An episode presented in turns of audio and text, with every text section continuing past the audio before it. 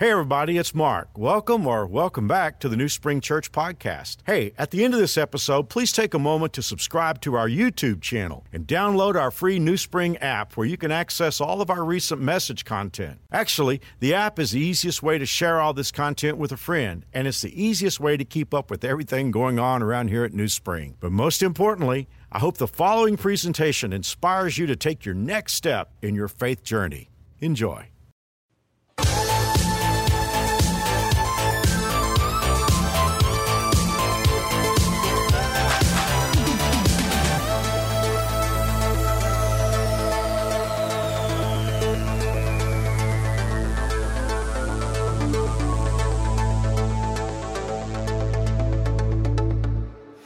Well, it's such a privilege to be here this morning, my first time in Kansas, and I've learned so much already just spending the day with Pastor Mark. What a great church this is. It's a remarkable story. I hope you, hope you realize what you got here. And uh, just to thank God for Pastor Mark and for his friendship, your encouragement, and all the staff, all the team, all the volunteers. Uh, we appreciate you so much. Got a lot to learn from you. And uh, send greetings from New Hope. New Hope's also a great church. They say that our North Campus is the most diverse campus in Atlanta and uh, looks very similar to this. And uh, over the weekend, we've had about 1,600 students uh, through Friday, Saturday, uh, praising God all the, from, from all the different uh, churches in the community, giving God praise. And we got Johnny Hunt uh, preaching. You know Johnny Hunt very well. I believe he's preaching for us uh, this morning as well. So I'm very thankful for that. So we send you our greetings. You know, Mark and I were texting each other on Thanksgiving Day, and the Lord just seemed to uh, put one another on our hearts. And it, it, was that day that we agreed we were going to do a, a pulpit swap. And so Mark is coming to preach for us in May. So thank you for releasing him for that day. And I'm here today. And I said right from the start, I'd love to share about the Welsh revival. I've um, read about 25 books on it and preached in so many of the places where that revival took place and taken mission trips. I'll tell you about that story. Um, but I've never actually kind of just given a whole message on the revival itself. Uh, of course, we're going to open God's Word, and I'd love it if you can turn to Matthew chapter 7. If you have your Bibles, if you want to swipe or just listen, uh, we, we're founded like New Spring on what God has to say to us through His Word. So Matthew 7 is going to be our text, and I'm going to speak about that. I'm going to tell a story and hopefully encourage you this morning. Is that okay, everyone? So, uh, Matthew 7, verse 13, it's towards the end of the greatest sermon in history, the Sermon on the Mount. And these are the words of Jesus. And uh, Jesus said some uh, wonderfully loving things. He also, because he loves us, said some wonderfully challenging things as well, because that's for our good to hear these things. And so uh, here we go. Matthew 7 13, Jesus says, Enter through the narrow gate, for wide is the gate and broad is the road that leads to destruction, and many enter through it. And I know that so many at New Spring new, use the New Living Version. I don't know if you know, but that word broad way uh, in the New Living Version is a highway to hell. And there's a song about that, isn't it? Uh, not there? And I think they sing that way too enthusiastically because it's kind of a, quite a serious thing. And I, I believe that there is such a thing. Verse 14, Jesus goes on and this is the encouragement, but small is the gate and narrow the road that leads to life, and only a few find it. And then he goes on, watch out for false prophets. They come to you in sheep's clothing, but inwardly they are ferocious wolves. By their fruit you will recognize them. Do people pick grapes from thorn bushes or figs from thistles? Likewise, every good tree bears good fruit, but a bad tree bears bad fruit. And I'll refer to that a little later. You know, when we think of false prophets, we tend to think of them in the religious world, and that's certainly always going to be the case. We've got to be discerning about what goes on in the religious world. But let me tell you, there are plenty of false prophets, maybe many more, in the secular world today as well, we need to think about. But I'm going to get on to verse 21 now. Jesus says, again, some very challenging words. Not everyone who says to me, Lord, Lord, will enter the kingdom of heaven, but only the one who does the will of my Father who is in heaven. Many will say to me on that day, Lord, Lord, did we not prophesy in your name, and in your name drive out demons, and in your name perform many miracles? And then I will tell them plainly, I never knew you. Away from me, you evil doers. So may God speak to us through his word today. Well, yes, my name is Reese. It's the name of a Welsh warrior prince, which I think is pretty cool. I know it's a lady's name in America, and there's also this kind of a Reese's Pieces thing going on as well. Um, so I, you know, if I'm in Starbucks, I say Reese as in Reese's Pieces, and of course they're spelling it all wrong. But it actually means enthusiasm or passionate. And I was named after my grandfather, Ronnie Reese Morris, who was a well known rugby player in Wales and also in England as well. He was like the quarterback for Wales. So I wanted to play for Wales. I was seven years old when I discovered kind of of, of my grandfather's fame. And he took me under his wing. He was a small man, only five foot four, but he was stocky and fast and a, a skillful player. And anyway, he was a dear, dear friend to me and my great encourager. When I was 14 years old, I became a Christian, even though none of my family went to church at all. Uh, just no one went. And so, up till that point, I guess my God was sports. I know in Kansas, you're pretty good at sports these days, a lot of sports. Well done. Uh, in Atlanta, we're good at losing a lot of sports right now. And, uh, but everyone's still sports crazy in Atlanta as well. And that was me. It was cricket, it was rugby, it was soccer, it was golf. And then a punk rocker told me, and actually, he answered a question I've been asking for a long time. He told me something really important. He said that I needed to become a Christian and I thought that was weird because, you know, I thought I was a Christian because I was British. and, and then, but he explained why Jesus died on the cross. And I remember I'd always ask as a boy, I'd been fascinated with Jesus on the cross. I knew that was something very, very special. I knew that he was something special. I kind of revered him, but I didn't know him. And I used to ask people, well, why did Jesus die on the cross? And people would say, well, he died for us. Well, that didn't really answer my question. I mean, that's true, he died for us, but they didn't explain why he died for us. And so Al the punk rocker told me that I was headed on that broad way that leads to destruction that Jesus told us about. He explained that I was actually, because I was a sinner, separated from God. I could not go to heaven because my sins had separated me from God, and so I couldn't go to heaven because I would spoil it. And he explained to me that therefore I was going to hell. I was on a highway to hell. And I knew that was right. I knew there was something wrong. I don't think I was any worse than my friends, but I knew it was true. And he showed me the Bible truths there. And so, like, for one minute of my life, I thought, I'm headed to forever and ever without God. And that doesn't sound good. And that doesn't sound good, like living with that. And it wasn't fear, but it was just knowing that I needed to be right with God. And so I asked Jesus into my life there and then, November the 28th, 1978, it was the greatest thing that happened to me. It was a total surprise. I still can't quite get over the fact that God took hold of me and I'm following Jesus. But if you know Christ in your life and if you know He's made a difference in your life, would you give God praise right now, everyone? Should we give Him praise and thank Him for His love? Um, just, it just so happened at the time that I went on, along to a local Baptist church. I didn't even know it was a Baptist church. I just went along, and uh, the pastor there was, was an incredible pastor, and he encouraged me to be part of the church. And, um, but something um, terrible happened exactly one month later. Uh, November, November the 28th was when I came to the Lord. On December the 28th, my father took his life.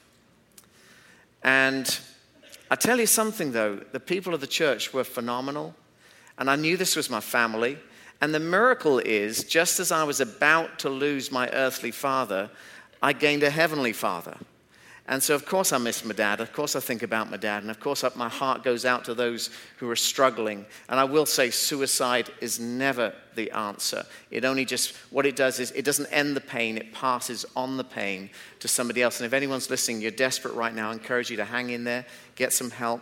Uh, but Jesus Christ, truly is the answer for every one of us. I went to theological college in London. That's where I met my wife, Louise. She's incredible.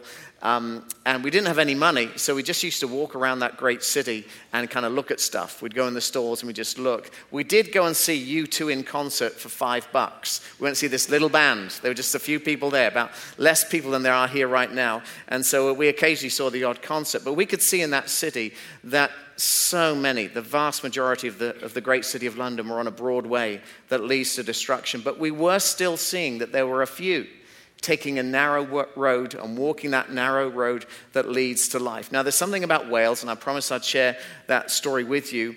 Um, Uh, quite a bit later, 1994, we started leading missions to Wales because my heart just burst for that place. My grandfather had since died. I just knew I was supposed to do something for Wales, and someone prophesied over me. I don't know if you believe in that kind of stuff, but someone prophesied that I would never live in Wales, but I would do more for Wales from outside of Wales. And strangely, that prophecy seems to be coming true. But I want to tell you about the Welsh revival. I want to take you back in time to 1904. Very, very different world. But it said before every great move of God, things are always desperate. There's always a spiritually depressed time. Things are usually going wrong in a nation. There's a rise of godlessness, a rise of immorality, and modern thought pushes out God. Does that sound familiar, everyone?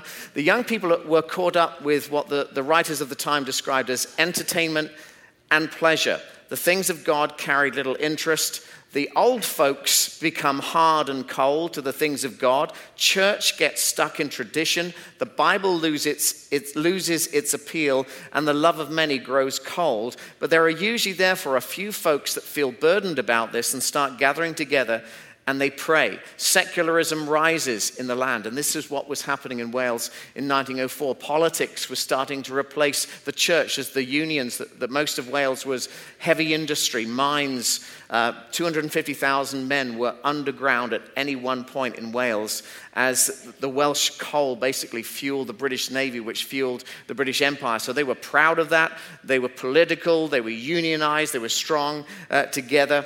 And so the things of God seemed to matter less and less. A young man called Evan Roberts, who was a miner, and he became a miner because his father was injured underground. So Evan tried to help his father from the age of 12 years old, 12 hour shifts, six days a week. He would be down in the mines. But Evan Roberts would take time to pray. And even when he got home exhausted, he would pray. And then for 12 years, he prayed for a revival. He came to a powerful experience of God and a complete surrender to Jesus. In fact, the cross of Christ always seemed to be in front of the life of Evan Roberts. His prayer life was remarkable, and if he had a weakness, he prayed so much that people thought he was crazy, but I don't believe that he was. Evan's home church, first of all, came alive. Moriah Chapel in a place called Loughor, which, if you don't know, is near Llanelli. You have to take your teeth out to, to speak Welsh. Um, but a, a heaven sent revival, I can only explain it, a sovereign work of God, broke into the youth group. There were just 15 of them. Doesn't matter how big you are. But if there's enough, if there's 15 people praying, that can make a difference. And so they started seeking God, they started confessing their sins, they started forgiving one another, they started repenting and putting things right in their life. They almost lost sense of time. So for a few weeks, there's a little localized re- revival based around uh, Moriah Chapel. And then word started getting out. The newspaper got hold of that something very strange was happening, and more and more people were coming and gathering together. Now, God had told Evan Roberts that 100,000 people were going to be saved.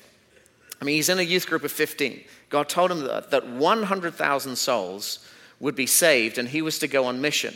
So he, had, he got an invitation from a church 30 miles away. It's a place called Trecynon. I know it very, very well. I've walked and prayer walked that area very, very often and um, their, their preacher had dropped out. So they invited Evan Roberts to come. They didn't know what they were letting themselves in for. Evan showed up. They'd been ministering almost day and night. He showed up with a group called the Singing Sisters. They, didn't we have the Singing Sisters this morning? And weren't they, weren't they wonderful in their passion leading worship today? Um, well, there, there, were five of the singing sisters, but two of them came along with Evan that morning, and they were kind of in their crumpled Downton Abbey dresses, and Evan with his uh, Edwardian suit. So they kind of scared the congregation a little bit. And before the service even started, they went into the congregation and started telling them what God was doing in Wales, that a mighty revival was coming to Wales. People didn't know what to think of it, they were cold at first. And this is what one eyewitness tells about that morning a strange stillness fell upon the people like the quiet before an electric storm. It soon broke when one of the proudest members of that assembly fell on her knees in agonizing prayer and unrestrainedly confessed her sins, creating consternation among the other proud, self satisfied, respectable members. Others followed rapidly and with such spontaneity as to cause bewilderment. That service continued without a break all day, no lunch. All the worshippers apparently were oblivious to every physical discomfort as Mr. Roberts reiterated the cry obey, obey, obey the Holy Spirit. By the way, this was known as a singing revival. The people sang, they already knew the hymns, and all the songs that we know, it's like the men especially started singing and it would spontaneously break out. And even though it might seem there was no order of service, it might have seemed strange to, to a visitor. It was as if the Holy Spirit was literally orchestrating the entire congregation. Soon the entire neighborhood seemed to have assembled in this next place. There were eight churches within four or five hundred yards. Every one of those churches was soon filled. People were gathering in the streets. They were trying to get inside. Uh, a friend of mine, a member of Bryn Zion called Paul, showed me where men had been so convicted of sin that they had to hold on to the pillars of the church. I actually took a photograph. We might even be able to put it on, on the screen the next few seconds as well. But men literally would, would kind of hold on to, to this, this pillar because they were overwhelmed with a powerful sense of God's presence. There was nothing casual about the worship at that point. And this is what Dave Matthews, who wrote the book I Saw the Welsh Revival, said. When I left the heavenly atmosphere of the church to go home, I discovered that it was five in the morning. I'd been in the house of God for 10 hours. Don't worry, I won't keep you. We've got another service to go. he said they passed by like 10 minutes. I discovered on the outside of the church that there were hundreds of people patiently standing, waiting in the chilly November air. They'd been there all night, hoping somehow for an opportunity to get inside God's house. Words began to spread, and soon this was breaking out all over Wales. In fact, it didn't matter where Evan Roberts was, Wales is a place of towns and villages, just three villages, sorry, three valleys that we minister in has 140 towns and villages. We've ministered to about 60 of those. So it's a place with lots and lots of small places. They say that every village and every town was affected by the revival uh, within a month. Infidels, the South Wales Daily News, this is secular reporting saying infidels were converted, drunkards, thieves, and gamblers saved, many thousands reclaimed, confessions of awful sins were heard on every side and everywhere, old debts were remembered and paid, crime almost vanished. And the message was very simple bend yourself, bend yourself under the mighty hand of God, humble yourself Believe the message of the cross and let Pentecost come to your heart. Look to Jesus. Be filled with the Spirit. Confess anything doubtful in your life. Obey every prompting of the Spirit. Don't be ashamed to confess Christ. Pray for your friends. And throughout that time, Evan Roberts maintained an exhausting pace, and somehow he was seen as the fountainhead of the, rev- of the revival. Reporters would follow him all over the land, and it was said that he became that year of 1904 and into 1905, he became the most famous man in the world. When he went to Troedyrhiw, and I have to say the Welsh have got the best place names of all, but when Evan was in Troedyrhiw, I could take you to the place where he was staying. There would be thousands of people in the streets just hoping that he would pass by.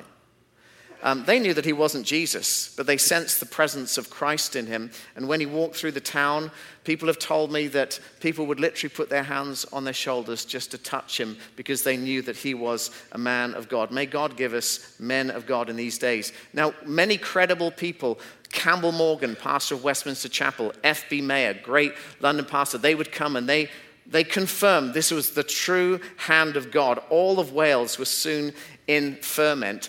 And the Western Mail, the paper, newspaper that still exists, the, the big newspaper of Wales today, they stopped reporting the sports scores. And by the way, Wales is sports crazy.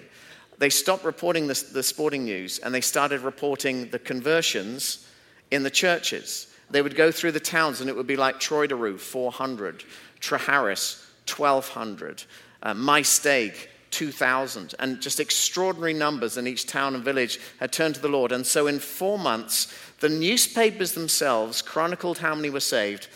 Within four months, 100,000 people had given their lives to Christ. Can we give God praise for that story, everybody? praise His name. And I know, and I tell this story because there are two things in our minds usually. The first one is, well, what happened and, and was it a good thing?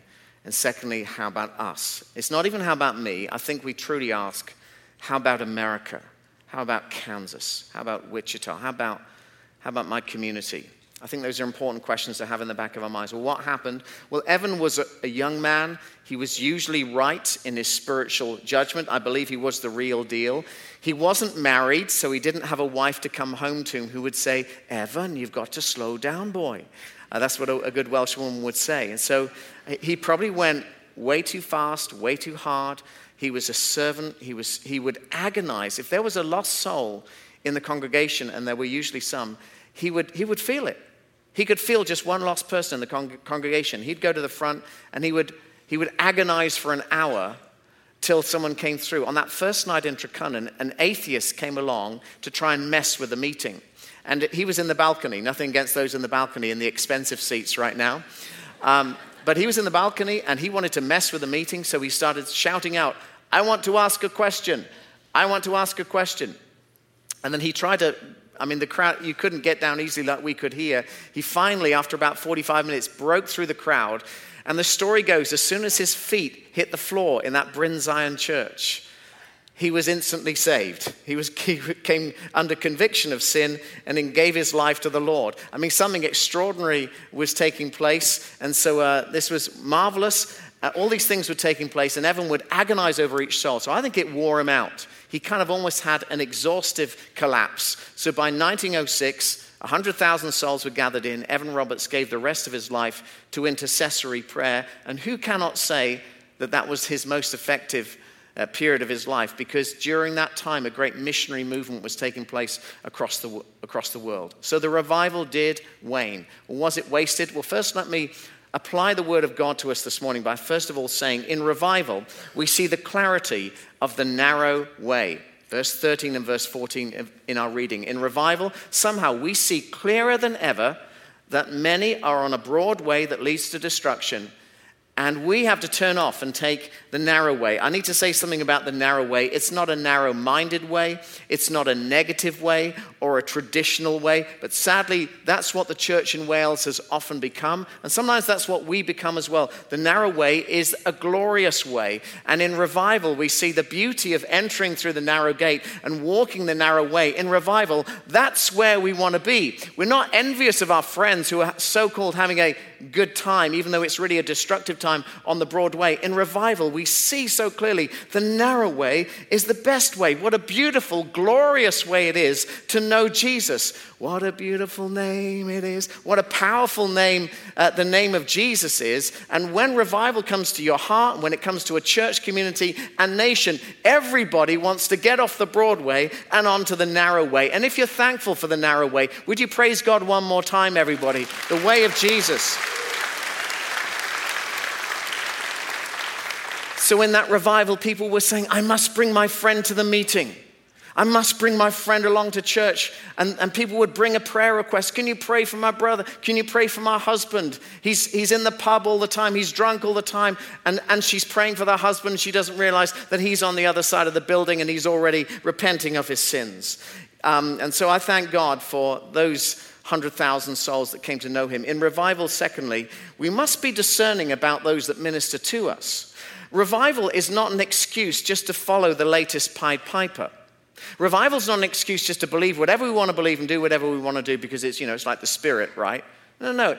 In revival, there's a holy discipline where the people of God get right with God and we find unity. When we get right with Him, when we're rightly aligned with God, strangely, Christian unity breaks out as well. And there's something disciplined, Self control is a fruit of the Holy Spirit. And so, even in revival, we do need self control. God works through our emotions, but it's also making sure that we believe according to his word. So, Jesus says, Watch out for false prophets. And I'll say again, I think most of the false prophets today are secular. Who are the ones that teach us at the universities? We got some great people teaching us in universities. We call them professors. Professors. They profess something.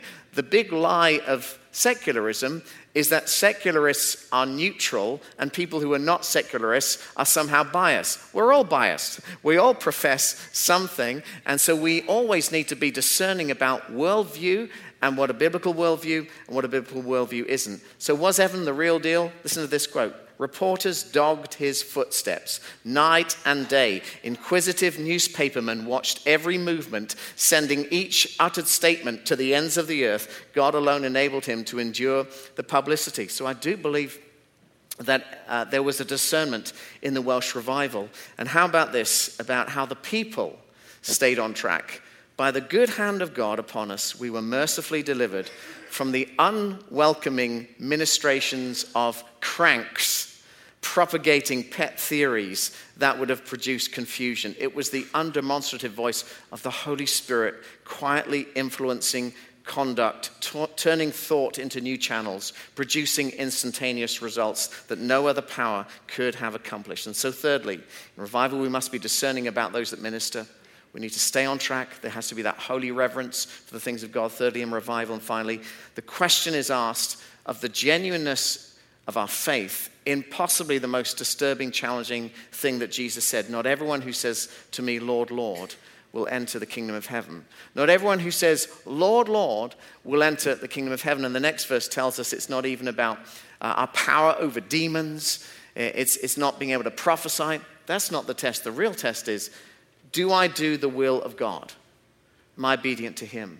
I do believe that as we come towards the end of our life, there's the possibility of really facing up to eternity and seeing that we desperately need to get right with God because we don't want to enter eternity with anything between us and God. Uh, we don't just want to have like a deathbed conversion or a deathbed repentance. We'd love to have been living the life on the beautiful, narrow way before we meet the Lord. I believe in revival, you don't even need to get to the end of your life. In revival, it's a terrible thing. We just kind of see our own spiritual condition. We see whether or not we're all out for Jesus, sold out for Christ, or whether we're just kind of going through the motions. Um, in the book of Isaiah, and by the way, I still say Isaiah. You know what I'm talking about? It's, I know you'd say Isaiah, is that right? So uh, maybe I'll say it properly someday. Um, but in the book of Isaiah, chapter 6, Isaiah is like the greatest spiritual man in the nation. And then he gets a vision of God in all his splendor in heaven. And how does this super spiritual man feel? You might think, I'm just such a spiritual man because I got to see the Lord. But he goes, Woe is me. In other words, I'm a, I'm a terrible man. The most spiritual man in Israel, when he sees God as God is, goes, I'm, I'm just undone. I've got a filthy mouth. When, when revival comes, it's a terrible thing. We start to, we almost hear what we're saying in the spiritual realm, in the presence of God and the very things that we think, the things that we think, the things that we do, are, start to be seen in the light of the glory and power of God. And so when revival comes, it's a wonderful thing. A lady who once been in the Hebridean revival in 1948, the last great revival that took place in Britain, it wasn't even on the mainland, it's on a remote Scottish island. She said everyone was so enthusiastic, she said. Everyone was so enthusiastic, but she also said, and it was terrible. It was awful because we were broken before God and we couldn't carry on the way that we were, and we had to repent and get everything right in our lives. And so, Matthew 7 tells us about revival. Okay, here's the question what, what happened and, and was it worth it? Well, first of all, of the 100,000 souls that were saved, uh, it was said that the vast majority of them carried on until they died following Jesus Christ walking the narrow way. Isn't that that's a great story? That doesn't always happen, but they stayed faithful to the Lord, and that's important. Secondly, secondly, if you know your history, you'll know what happened within a decade 1914, 1918, the Great War. Um, over 900,000 Brits died in that terrible war, 40,000 of them from Wales. It was said that the vast majority of the converts in the Welsh revival were the young men. And so many of them died in the trenches of Belgium in the Battle of the Somme and, and, and, the like from 1914 to 1918. And so, so many of them came to know the Lord just in time, able to live a Christian life for 10 years, and then they perished. Maybe I relate to that. I got saved just in time because one month later, my dad was going to die. And they got saved just in time because 10 years later, them, many of them were going to give their lives. And so God is gracious. Thirdly, the gospel spread to other places. W.T. Stead was a great London journalist. He actually died in 1912. He went down with the Titanic. but he was the main chronicler of the Welsh revival. He spent a week there, spent few days with Evan Roberts, and so he kind of declared to the London papers, this is the real deal. So people, because of the credibility of this, they started coming from all over the world. They came from America, they came from Russia, they came from India. And so people came, but also missionaries went as well. Many Welsh missionaries went to Korea. And do you know something about that? The Koreans count the Welsh revival as the fountainhead of the church in Korea. And you may know this already, but Korea is now the greatest missionary sending nation. South Korea, I should say, is the greatest missionary sending nation in the entire world. They send more missionaries than we do in America, and that should challenge us to think about that very hard, I'm sure. But nonetheless, they would say it was the Welsh revival, and so many Koreans are now going back to Wales and saying, "We there's something about the heritage there." And so um, I also want to tell you this. So I'm reading about the Welsh revival, and what a glorious thing it is. I'm thinking, well, how come that the Rhondda Valley, um, 90,000 people, I saw a, a census in 2002. Uh, only 600 people go to church in the Rhondda Valley out of 90,000. You work out the percentages. Most of them are old, so probably now most of those folks have died as well. And that was the kind of thing that I was seeing in Wales. My pastor took me on a tour of one of the Welsh valleys and showed me all the churches that are closed. You know all these beautiful churches that we have? The Rhondda Valley was known as the most church place in human history more church than we are, but we, we got a church on every corner here in, as we've been driving around. Beautiful churches like this. And um, basically, most of them are closed. And the young people had nothing to do with church. And so we started, we realized there was a resistance to the things of God because the church hardened up. The church became all about tradition and religion, kind of bec- were known as being mean and grumpy and hypocritical. And so the, the ordinary people were just put off it. So we went back. We found out that Anybody about 14 years younger didn't have that negative story, everybody else did. So, the last 26 years we've been going back, so we now found that anybody under the age of 40 doesn't have a negative story, but they're hearing the story of Jesus for the first time. And I thank God that we've been able to share the gospel with 130,000 people uh, these last 26 years. About 3,000 have given their lives to Christ.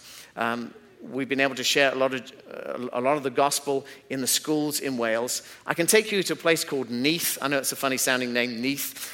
And um, the, the, church, when we first went to the church St. David's, the church was packed, about 600 people there. People were stood outside and it was raining. And you know something? We, we gave the invitation. 58 people gave their lives to Christ, and it was said that 20 of them were stood outside in the rain when they gave their lives to the Lord. We went back to Bryn Zion a few years ago. We'd been praying to go there for a long time. The church had dwindled to 35 people. The, the, the New Hope Gospel Choir, we've done 110 concerts in Wales. Uh, Wales is the land of song, they, they love the gospel being sung we kind of bring a black gospel style with some incredible vocalists. Canton Jones has been with us. John Waller, I don't know if you know John, who did the song While I'm Waiting. He's sung in Wales for us a lot as well. And uh, they loved it. And um, that night in Bryn Zion, 42 people gave their lives to the Lord. And now that church, the last two or three years, has grown to over 150 people, and they're seeing a move of God. Can we give God praise for that one as well, everybody? Um, and then Here's how God winks at you. This one is, it might, it might seem really weird, but I kind of maintained this passion for Welsh rugby. I, got, I get saved. Is it wrong to still be passionate about something that you're passionate about? I believe that if we surrender that passion to the Lord, He may not take it away. We have to, to let it die in one sense, and in many ways it did. But God kind of restored something. And so I found myself being able to minister in rugby clubs. We were at a rugby club called Ynys Um, um, they made me an honorary member. And uh, we were with Canton Jones. My daughter Megan was singing backing vocals for him. We gave the invitation. It was a small crowd, 30 or 40 men. Every single man put their, and almost none of them would go to church. Every single man put their hand up to receive Christ. And, uh, and then God opened doors to the national team. And that's a story in itself. I'm just amazed how God has um, enabled. I just started, basically, I prayed for every member of the team since 1991. And if you pray, God will often open doors. If, I often say prayer takes you there.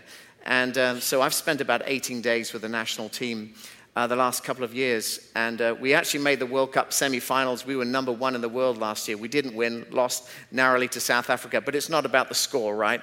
Uh, it's all about being involved. But um, this one is really crazy as well. Wales were playing South Africa in Washington, D.C. And I thought, God sometimes gives you these crazy ideas. Pastor Mark operates like this all the time. I thought, wouldn't it be really cool if, if I could take the Welsh team on like an official visit to the White House? So, by the grace of God, we had an official invitation from the White House the day before the game and uh, managed to link up with the manager of the Welsh Rugby Union.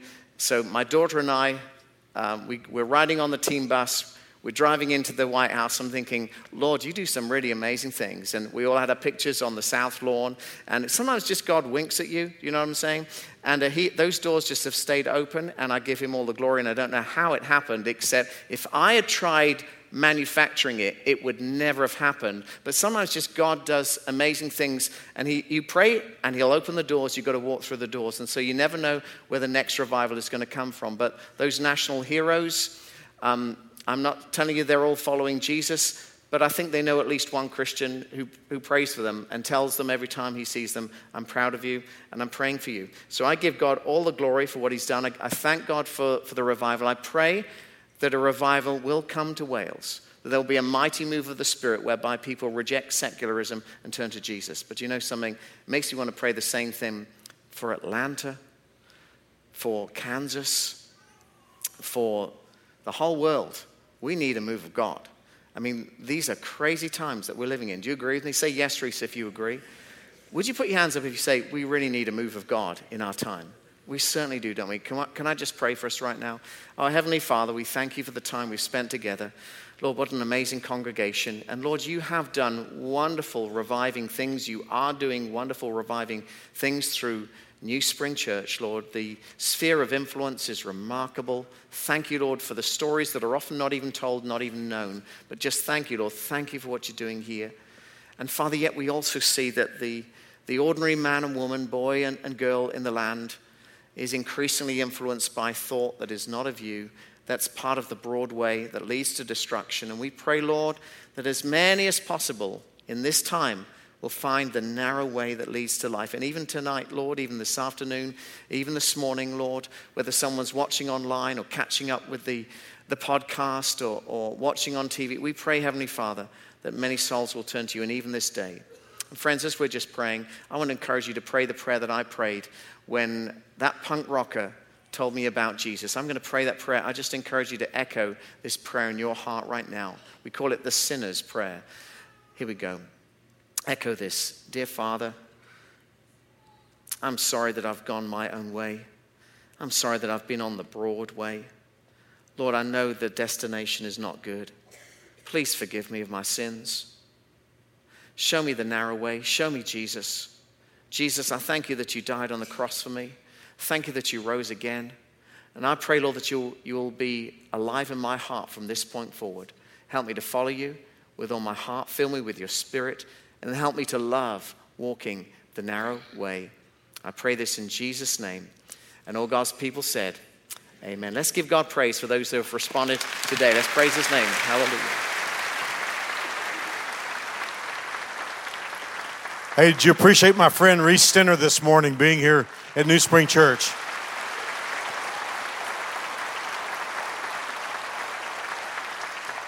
So just please stay where you are for a few more seconds. Two things. Number one, if you just prayed with Rhys and invited Jesus Christ into your life, we have a gift for you.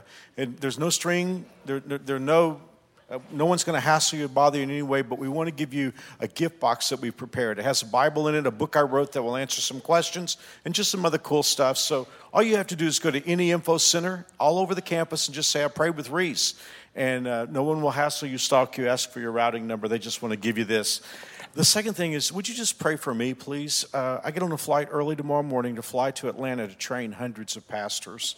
And so I just uh, I want to make sure that I invest in them what God has invested in in me and through us as a church. And uh, so you know to have that opportunity that I didn't seek. It just came to me. Have, again, I'll, I'll be training hundreds of pastors really in two sessions back to back uh, this coming week. And so just pray that God will give me the wisdom to know how to speak because, you know, if we can influence ministries all around the world through what God has taught us and what God is doing in us, we may just see a revival break out in the United States of America. So, would you pray for me, please, as I go forward this week, that I'll do a good job for the Lord?